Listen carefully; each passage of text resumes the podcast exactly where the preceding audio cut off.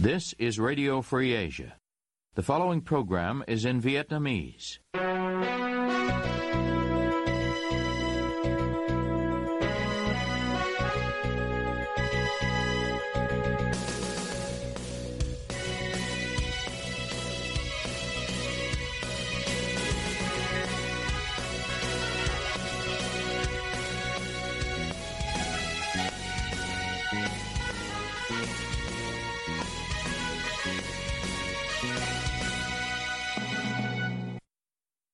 Đây là Đài Á Châu Tự Do phát đi từ thủ đô Washington DC, Hoa Kỳ. Toàn ban cùng Trung Khang xin kính chào quý thính giả.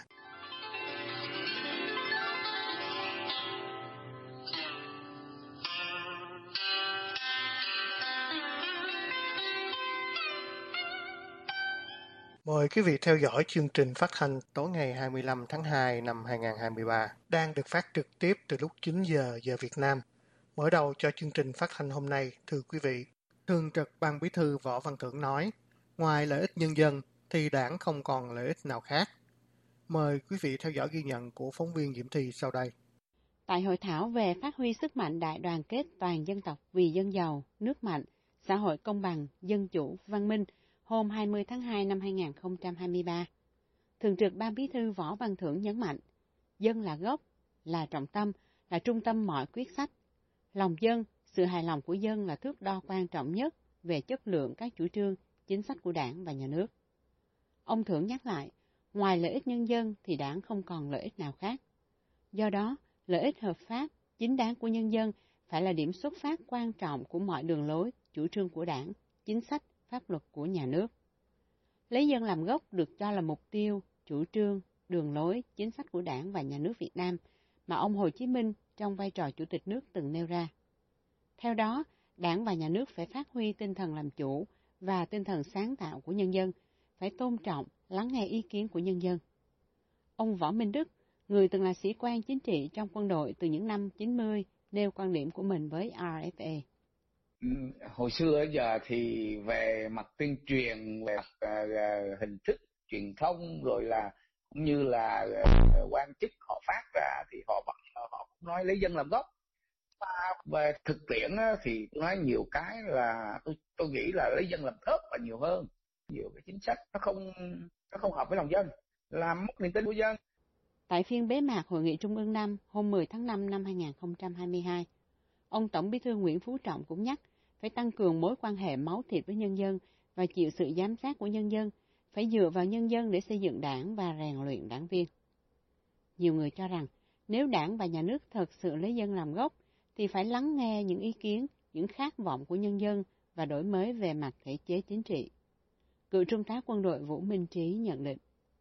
Cả một quá trình dài từ khi ra đời, thì chủ yếu là Đảng Cộng sản Việt Nam lợi dụng sức mạnh, lợi dụng cái gọi là tinh thần và lực lượng của nhân dân để đạt được mục đích của mình là giành chính quyền. Chứ còn họ không thật sự vì dân vì lợi ích của nhân dân không thực sự là phục vụ lợi ích của nhân dân. Nếu mà thật lòng coi dân là gốc ấy thì không việc gì phải đen nẹt phải cảnh giác phải sợ dân cũng như vậy. Cho thành lập báo chí tư nhân tự do ngôn luận dạ. hoặc là như là trả lại quyền tự do bầu cử ứng cử cho nhân dân. Chứ còn bây giờ những nhân vật gọi là tam trụ tứ trụ của việt nam có nhân vật nào do nhân dân bầu ra đâu? Tôi cũng đã từng ở trong đảng cộng sản việt nam đó lại là hơn 20 năm là đảng viên đấy. Dạ. À, thì tôi thấy rằng là không nên tin bất cứ một điều gì họ nói cả. Kể cả những cái cuộc uh, ví dụ như là các cuộc cách mạng mà họ thực hiện đấy là ví dụ như cuộc cách mạng tháng 8 năm 1945 đấy. Ông Vũ Minh Trí nhắc lại cuộc cách mạng tháng 8 năm 1945 bị nhiều vị lão thành cách mạng, những chiến sĩ tham gia cuộc cách mạng gọi là cuộc cách mạng bị phản bội, bởi những mục tiêu đề ra ở những ngày đầu của cuộc khởi nghĩa đã khác đi. Đến hôm nay, người dân bị tước đoạt không phải chỉ quyền tự do ngôn luận mà cả quyền sống, quyền làm người. Một ví dụ nữa cũng được ông Trí nêu ra để chứng minh đảng không coi trọng quyền lợi của dân. Đó là khi chưa có chính quyền thì họ nêu khẩu hiệu người cày có ruộng để những nông dân đi theo. Đến khi có chính quyền rồi thì họ thành lập hợp tác xã bậc thấp rồi hợp tác xã bậc cao. Cuối cùng, ruộng đất của nhân dân vào hết hợp tác xã. Đến bây giờ, cả thành thị lẫn nông thôn về mặt luật pháp là dân không được quyền sở hữu đất đai nữa. Thật ra, tự do báo chí và tự do ngôn luận, tự do lập hội và hội họp, tự do cư trú ở nước ngoài và tự do xuất dương từng được nêu ra trong bản yêu sách của nhân dân An Nam năm 1919, tức cách đây hơn 100 năm, do một nhóm người Việt Nam yêu nước soạn thảo và ký bằng cái tên chung là Nguyễn Ái Quốc. Đến năm 2019, 100 tổ chức và cá nhân người Việt trong và ngoài nước soạn ra bản Yêu sách 8 điểm năm 2019 của người dân Việt Nam. Bản yêu sách này cũng yêu cầu thực thi quyền tự do báo chí và tự do ngôn luận, công nhận báo chí tư nhân, chấm dứt chế độ kiểm duyệt dưới mọi hình thức, bao gồm các quy định kiểm soát thông tin trên mạng. Ban hành và thi hành nghiêm túc luật về hội với nội dung bảo đảm quyền tự do lập hội và tự do hội họp, đảm bảo quyền tự do cư trú và đi lại trong nước, lấy dân làm gốc, được giám sát hoạt động của đảng, của chính phủ và của cả hệ thống chính trị là những điều được nhắc đi nhắc lại tại các buổi tiếp xúc cử tri của các vị lãnh đạo cấp cao. Thậm chí, một trang tin điện tử của đảng ra đời vào tháng 10 năm 2020 với mục đích được nói là nơi trao đổi, tiếp nhận và phản hồi ý kiến của các tổ chức chính trị, xã hội, các cán bộ lão thành, các nhà khoa học, văn nghệ sĩ, kiều bào, các tầng lớp nhân dân tham gia góp ý với đảng. Thực tế, người dân chẳng dám góp ý với đảng bởi nếu góp ý thì dân phải đưa ra những khuyết điểm, những nhược điểm, cái phản khoa học và cái sai trái ra cho họ thấy. Kết quả là người góp ý bị vu cho tội tuyên truyền chống nhà nước và bị tù. Đại hội đảng lần thứ 6 năm 1986 đã tổng kết bài học quan trọng hàng đầu trong toàn bộ hoạt động của mình. Theo đó, bài học đầu tiên là phải quán triệt tư tưởng dân là gốc, xây dựng và phát huy quyền làm chủ của nhân dân lao động. Việc phải nêu lên bài học đầu tiên như thế được một số nhà quan sát nhận định rằng điều đó chứng tỏ trong một giai đoạn rất dài, dân không được coi là gốc. Đảng không lấy dân làm gốc mà chỉ dựa vào dân, lợi dụng sức mạnh của nhân dân để đạt được những mục đích của đảng. Chính vì lẽ đó mà xung đột về mặt lợi ích giữa nhân dân và đảng, chính quyền không giảm đi mà tăng lên hàng năm. Giáo sư Mạc Văn Trang nói với RFA rằng, bất cứ nhà nước cộng sản nào cũng là một nhà nước tiếm quyền dân. Họ không coi dân là gốc, mà coi dân là sự đối đầu. Bất cứ ai lên tiếng góp ý trái quan điểm của nhà nước thì bị tù. Người dân tưởng niệm ngày mất Hoàng Sa, ngày bị Trung Quốc tấn công, vân vân thì bị ngăn cấm. Người dân biểu tình phản đối Trung Quốc xâm chiếm biển đảo thì bị bắt bớ, bị đánh đập. Do đó, phát biểu của Thường trực Ban Bí thư Võ Văn Thưởng, dân là gốc, là trọng tâm, là trung tâm mọi quyết sách, chỉ là lời nói suông.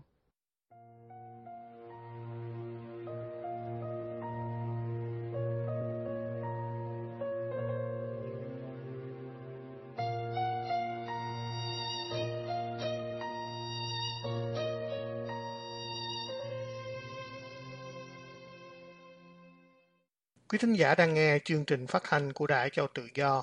Quý vị cũng có thể đón nghe các chương trình phát thanh của đài qua vệ tinh Intelsat 17 ban C ở 66 độ Đông và vệ tinh 19 ban C ở 166 độ Đông. Liên tục chương trình thưa quý vị, mới đây, một số cử tri đề nghị cần có cơ chế miễn trừ trách nhiệm cho người tiếp tay tham nhũng nếu tố cáo, nhằm thúc đẩy tố cáo, giúp giảm tham nhũng Mời quý vị theo dõi ghi nhận của Đại Châu Tự Do sau đây.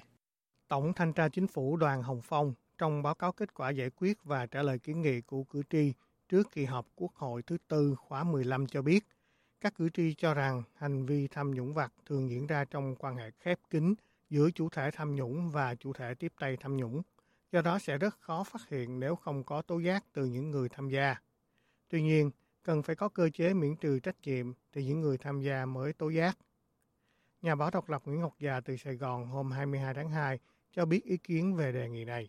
Thứ nhất, tham nhũng và hối lộ nó là một cái cặp bài trùng như hình với bóng để thỏa mãn lòng tham của đôi bên mà bất chấp luật pháp. Thứ hai đó về à, luật pháp thì ở Việt Nam có đầy đủ các luật rồi. Luật phòng chống tham nhũng, bộ luật hình sự cùng với lại nhiều cái nghị quyết của Đảng Cộng sản Việt Nam đã được quy định đủ rồi thì bây giờ đưa thêm cái khái niệm gọi là miễn trừ trách nhiệm người tiếp tay tham nhũng, thì đứng về mặt luật pháp không có một cái điều luật nào quy định cái khái niệm người tiếp tay tham nhũng cả. Đó là vi phạm luật. Đồng thời cái khái niệm mà gọi là người tiếp tay tham nhũng thì tôi cho rằng đây là một cái hình thức nhà cầm quyền cộng sản việt nam tiếp tục bóp méo tiếng việt nhằm để chạy trốn trách nhiệm và chạy tội cho nhẹ đi. Thứ ba, theo nhà báo nguyễn ngọc già, nếu khái niệm miễn trừ trách nhiệm người tiếp tay tham nhũng được luật hóa thì sẽ biến thành trò hề trước một vấn đề trầm trọng mang tính sống còn của chế độ độc tài toàn trị. Và làm như vậy sẽ xé bỏ luật pháp. Ông già nói tiếp. Thứ tư, nếu mà cái khái niệm này nó được luật hóa đó, thì nó sẽ tạo ra một cái tiền lệ rất tồi tệ. Bởi vì các phe phái có thể hoàn toàn đủ căn cứ nhằm lợi dụng cái khái niệm này để à, thanh trừng lẫn nhau. Bởi vì tham nhũng, hối lộ ở Việt Nam hiện nay nó đã trở thành bản chất, nó có hệ thống, có đường dây chặt chẽ từ cấp cao nhất cho đến là cấp thấp. Và người dân chúng tôi đó y như là những người khán giả coi nhà cầm quyền cộng sản họ diễn tuồng chứ còn chúng tôi không có một cái khả năng không có một cái quyền hạn không có một ai bảo vệ để mà làm cái việc gọi là khuyến khích tố cáo như là cái đề xuất tóm lại theo ông Nguyễn Ngọc Già nếu khái niệm miễn trừ trách nhiệm cho người tiếp tay tham nhũng được luật hóa thì nó sẽ tạo ra một xã hội Việt Nam hỗn loạn, vô chính phủ, ngày càng trầm trọng, chứ không giúp giải quyết việc tham nhũng, hối lộ. Cùng vấn đề này, tiến sĩ Nguyễn Huy Vũ từ Na Uy hôm 22 tháng 2 năm 2023 cho rằng, trong một quan hệ tham nhũng có hai trường hợp xảy ra. Trường hợp thứ nhất đó là cán bộ chủ động vòi vĩnh tiền của người dân để thông qua một hồ sơ. Trường hợp thứ hai, người dân chủ động tiếp cận với cán bộ để đưa tiền hối lộ nhằm thông qua hồ sơ một cách nhanh chóng. Trong cả hai trường hợp trên, theo ông Vũ, khi mà số tiền hối lộ nhỏ hơn chi phí mà người dân phải bỏ ra để đi tới đi lui nhằm hoàn thiện thủ tục hay nói nhỏ hơn lợi ích đạt được khi thông qua một dự án thì không có lý do mà người dân chủ động đi tố cáo cán bộ nhận hối lộ cả. Tiến sĩ Vũ giải thích tiếp qua dòng đọc Nguyên Lam. Chuyện nhận hối lộ bị bắt thường là do bị gài hoặc là sau khi nhận hối lộ rồi mà cán bộ quyệt không làm đến nơi đến chốn khiến người dân tức giận quay ra tố cáo mà thôi. Cho nên cái chuyện đề xuất miễn trừ trách nhiệm đối với người tiếp tay tham nhũng, dù nó có vẻ giúp chống được tham nhũng, nhưng về mặt thực chất nó không có tác dụng bao nhiêu cả. Tham nhũng bị phát hiện thường phải nhờ tới một bên thứ ba. Bên thứ ba này phải có đủ quyền và đủ động lực để moi ra tham nhũng. Cũng theo tiến sĩ Huy Vũ, trong các thể chế dân chủ, bên thứ ba đó là các nhà báo và phải đối lập. Bởi lẽ theo ông, qua giọng đọc Nguyên Lam. Họ muốn moi ra các vụ tham nhũng để kỳ bầu cử sau họ thắng cử. Hay trong các thể chế dân chủ chưa hoàn thiện như Singapore, họ có những cơ quan độc lập nhằm điều tra tham nhũng. Bởi việc moi ra các vụ tham nhũng, làm trong sạch bộ máy là trách nhiệm sống còn của đảng cầm quyền. Vì nếu đảng không thể tạo ra một nhà nước trong sạch, thì đảng sẽ phải chịu trách nhiệm cuối cùng và người dân sẽ quyết định tính sống còn của đảng. Tuy nhiên, trong thể chế chính trị độc đảng hiện nay ở Việt Nam, tiến sĩ Huy Vũ cho rằng tham nhũng đã hiện diện ở mọi cấp, mọi ngành thì khó mà chống được tham nhũng vì nó mang tính hệ thống. Việc khui ra một vài vụ tham nhũng điển hình như thời gian qua, theo quan điểm của tiến sĩ Vũ, chủ yếu là để đánh bóng hình ảnh của đảng cầm quyền và chủ yếu nhằm vào một cá nhân mà người đứng đầu đảng muốn loại bỏ để tăng cường quyền lực của mình. Tiến sĩ Hy Vũ nói tiếp qua giọng đọc Nguyên Lam. Ai cũng biết rằng muốn chống tham nhũng thì phải tăng lương cho cán bộ. Song song đó là giảm số cán bộ để họ không muốn tham nhũng. Sau đó là tăng hình phạt và giám sát kỹ để họ không dám và không thể tham nhũng. Đó là về lý thuyết. Như muốn làm được theo lý thuyết như vậy thì trong hệ thống phải có một số lượng lớn người muốn đi theo hệ thống đó, muốn áp dụng một hệ thống không có tham nhũng như vậy. Điều này là bất khả thi trong hoàn cảnh hiện nay, vì khi mà mọi người trong hệ thống công quyền đang hưởng lợi trong một hệ thống vốn chấp nhận và thỏa hiệp với tham nhũng. Đã quen với văn hóa này thì không có lý do gì họ lại phải từ bỏ hệ thống có lợi hiện nay để đi tìm kiếm và xây dựng một hệ thống mới. Do đó ông Vũ cho rằng muốn xây dựng một hệ thống chống tham nhũng phải cần những con người mới ở bên ngoài hệ thống. Chuyện đó theo ông Vũ chỉ xảy ra khi Việt Nam có một hệ thống chính trị dân chủ, khi mà những đảng đối lập khác nắm quyền, mang theo những con người khác, những văn hóa khác vào hệ thống, thì may ra họ mới tạo ra được một động lực mới để chống tham nhũng.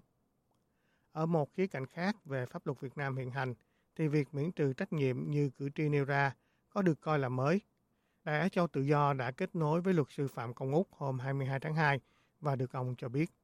Thứ nhất là nó không có mới. Theo bộ luật hình sự thì đồng phạm có thể được miễn chiêu cứu trách nhiệm khi mà chưa bị phát hiện tội phạm thì người đồng phạm là đã tố giác tội phạm thì họ là có thể được miễn trách nhiệm hình sự thì đó là luật nó quy định vậy rồi dạ. không có gì mới hết dạ. nhưng mà ở đây người ta sử dụng vẫn là cái từ là có thể chứ không phải là đương nhiên được miễn trách nhiệm hình sự à, do đó là có thể thì tùy theo cái người đồng phạm đó cái thái độ của họ như thế nào. Ví dụ chẳng hạn như là họ đồng phạm với lại 10 người nhưng mà họ chỉ khai một người họ giấu đi chín người thì uh, có thể là họ không được miễn trách nhiệm truy cứu trách nhiệm hình sự.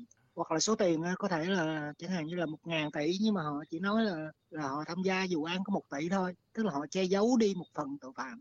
Những người dân mà quan mang á thì thứ nhất là luật nó đã có chẳng qua là bây giờ người ta xào nấu lại thôi, làm nóng nó lại thôi, để phục vụ cho một cái vụ án nào đó sắp sửa khởi tố, hoặc là để giống như người ta nói là rung trà cá nhảy thì là là được miễn trách nhiệm hình sự. Nhưng mà luật có thể nó không có chữ đương nhiên đâu, mà nó là chữ có thể. Thì để người nào đó trong cái nhóm đồng phạm đó, người ta sẽ khai báo, trình báo, tố giác tội phạm. Nhưng sự việc mới mẻ này để bàn về câu chuyện bảo vệ người tố giác tham nhũng có trong chỉ thị số 27 của Ban Bí thư Đảng Cộng sản Việt Nam ban hành vào năm 2019. Nội dung chỉ thị này cũng nhìn nhận những hạn chế bất cập trong việc không ít trường hợp người tố cáo bị lộ thông tin và bị trả thù. Trong khi đó, theo khoảng 1 điều 25 của luật tố cáo năm 2018, quy định không được tố cáo ẩn danh. Khi nhận được thông tin có nội dung tố cáo nhưng không rõ họ tên, địa chỉ người tố cáo, thì cơ quan có thẩm quyền không xử lý. Liên quan vấn đề người dân tố cáo tham nhũng được bảo vệ như thế nào, luật sư Úc nhận định. Họ không phải là đồng phạm mà họ là cái người tố giác tội phạm chứ không là đồng phạm. Thì họ tố giác tội phạm người ta sẽ quy chụp họ vô một cái tội danh nào đó mà ở Việt Nam người ta nói tất cả um, mọi công dân đều là tù nhân dự bị hết. Khi nào bắt là là bắt à, à lúc lúc nào vào tù thì là vào tù thôi. À, tất cả đều là tù nhân dự bị. Do đó đối với một cái rừng luật ở Việt Nam á, thì bất kỳ người dân nào cũng có thể trở có thể trở thành tội phạm. Ví dụ như những cái điều luật mơ hồ như là tội lợi dụng ờ, quyền tự do dân chủ xâm phạm lợi ích nhà nước quyền lợi ích hợp pháp của tổ chức của cá nhân vân vân. Mấy tội mơ hồ đó hay là tội trốn thuế. À, tội trốn thuế thì bất kỳ ai là cũng có thể là dính vô cái tội đó. Thành ra là nếu người dân tố giác một cái tội phạm nào đó dính với quan chức á, thì trước mắt là họ chưa trả lời ờ, cái đơn đó đơn tố giác tội phạm đó nhưng mà họ họ dập trước thì khi bị bắt vào tù thì lúc đó là không còn tiếng nói nữa Bộ Chính trị Đảng Cộng sản Việt Nam vào tháng 4 năm 2022 tiếp tục yêu cầu hoàn thiện cơ chế khuyến khích người dân tố giác cán bộ tham nhũng. Nhưng thực tế chúng tôi ghi nhận thời gian qua từ thông tin chính thống lại thấy kết quả hoàn toàn khác. Nói như luật sư Phạm Công Úc, mọi công dân đều là tội nhân dự bị. Trên thực tế, người dân ít có cơ hội hay phương tiện để biểu đạt như ở các nước dân chủ. Thậm chí nếu ai nói gì trái ý người có chức quyền có thể bị trả thù, trù dập hoặc thậm chí bị chụp mũ là phản động. Đơn cử như trường hợp ông Lê Anh Hùng, một người từng có 70 đơn tố cáo các trường hợp tham nhũng tại Việt Nam, đã bị bắt đưa vào nơi giam giữ bệnh nhân tâm thần. Hay trường hợp cụ đỉ công an Lê Chí Thành vì tố cáo tham nhũng của cảnh sát giao thông lên mạng xã hội, đã bị kết án 2 năm tù giam với cáo buộc chống người thi hành công vụ. Ngoài ra, ông còn bị truy tố tội lợi dụng các quyền tự do, dân chủ, xâm phạm lợi ích của nhà nước, quyền, lợi ích hợp pháp của tổ chức, cá nhân – theo Điều 331 Bộ Luật Hình sự năm 2015.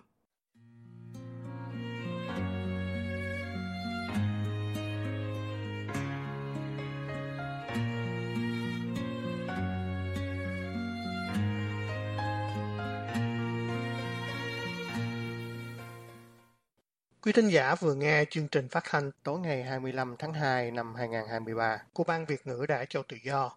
Quý vị có thể nghe lại chương trình này đọc những bài viết, xem các video tin tức thời sự bằng cách truy cập vào website của Ban Việt ngữ Đài Châu Tự Do. Song song đó, ứng dụng tin mới trên điện thoại thông minh và postcard cũng có thể giúp quý vị theo dõi các chương trình tin tức thời sự bằng video hay audio của Đài Á Châu Tự Do. Quý vị quan tâm đến chương trình, xin gửi email về địa chỉ vietweb a vòng rfa.org. Xin hẹn quý vị vào chương trình ngày mai. Toàn ban và Trung Khang cảm ơn quý vị đã đến với chương trình và hẹn gặp lại. You have been listening to Radio Free Asia.